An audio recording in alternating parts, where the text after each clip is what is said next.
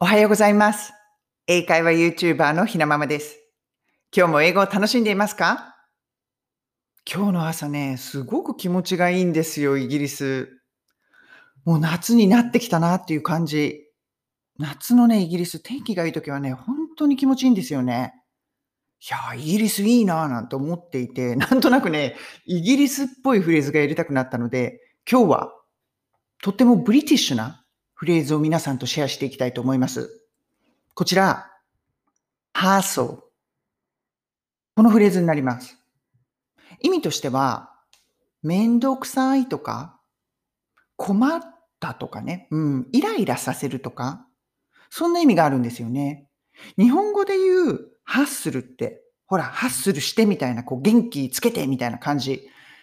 それとはね、全然違う意味。やっぱりめんどくさい、困った。もうちょっとこう、逆にネガティブな意味ですよね。で、使うことがね、すごく多い。私、アメリカに住んでた時はあんまり使った覚えないんですけれども、 British English ですね。すごくよく使います。こちらでは。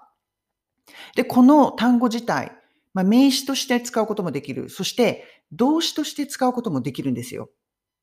でも今回は、名詞として、ナウンとして使うやり方をね、皆さんとシェアしていきたいと思います。例文、挙げていきますね。一つ目。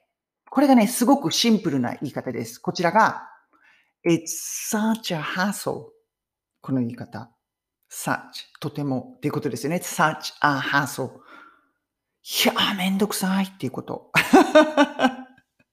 such a hassle. こういう言い方するんですよね。すごいブリティッシュです。うん。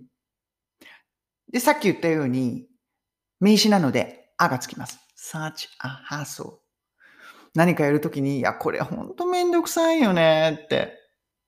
It's such a hassle. このような感じでね、ぼそっとつぶやいたりします。独り言としても使えますね、こちら。二つ目の例文。こちらが、It's a bit of a hassle. この言い方。ハッスルなんだけど、a bit of a hassle. ちょっとめんどくさいよね。これも、誰かが何か言ったときに、いや、ちょっとそれめんどくさくないかって言いたいんだけど、It's a hassle って思いっきり言いたくなくって、a bit を入れるんですよ。It's a bit of a hassle. そうなの、そうなの。ちょっとめんどくさい感を和らげるみたいなね、オブラートをかけます。It's a bit of a hassle. だからやりたくないの。こんな感じでイギリス人よく使います。三つ目。Cooking can be a real hassle. この言い方。Cooking お料理 can be a real hassle. めんどくさいよねって。めんどくさい時もな、めんどくさい、ずっとめんどくさいわけじゃない。めんどくさくない時もあるんだけど、can be だから、めんどくさい時もあるよねって。うん。めんどくさいやりたくないなっていう時あるじゃないですか。Cooking can be a real hassle. 私もしょっちゅう思っています。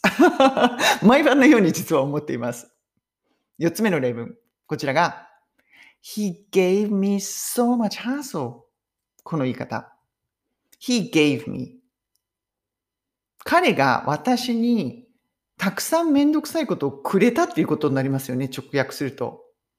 要するに、彼めんどくさい人なのっていうことなんですよね。めんどくさいことばっかり言うの。無理難題ふっかけてくるのっていうことです。He gave me so much hassle. 上司でもそういう人いませんか？思わず言いたくなっちゃう。いや、これに関してはね、もううじゃうじゃうじゃうじゃうるさいこと言って、He gave me so much hassle. 本当にややこしかったね、あの人。そういう感じ。困った。もう本当イライラするんだよね。めんどくさい、ややこしいっていうのはイライラするっていうことじゃないですか。自分自身が。こんな形で使うことができます。ありますよね。such a hassle. げ、めんどくさいと思うこと。このような形で使います。repeat after me. どれにしましょうか ?It's such a hassle. これいきますか？もう気持ちを込めてやっていきましょう。1回目はゆっくり。2回目、3回目はスピードアップします。スピードアップって言ってもこれそんなに早く言わないかなでも気持ちを込めて言うような形でやっていきましょう。OK? Repeat after me. It's such a hassle. It's such a hassle. It's such a hassle.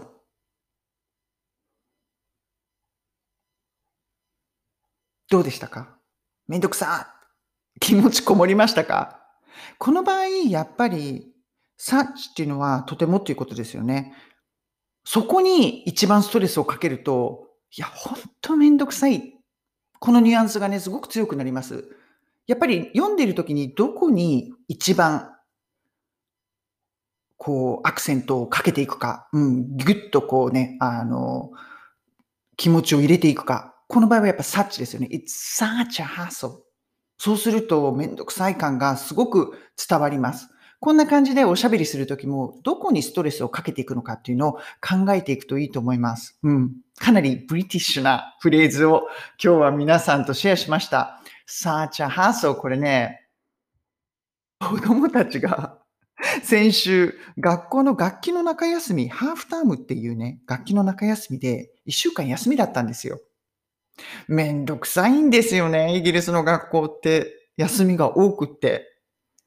楽器の中休みなんでしなくちゃいけないの？みたいな。楽器の間行ってよみたいな感じなんですけど、1学期のちょうどね、中間ぐらいの時に、ハーフタームって言って、タームの真ん中ですよね。中休みがあるんですよね。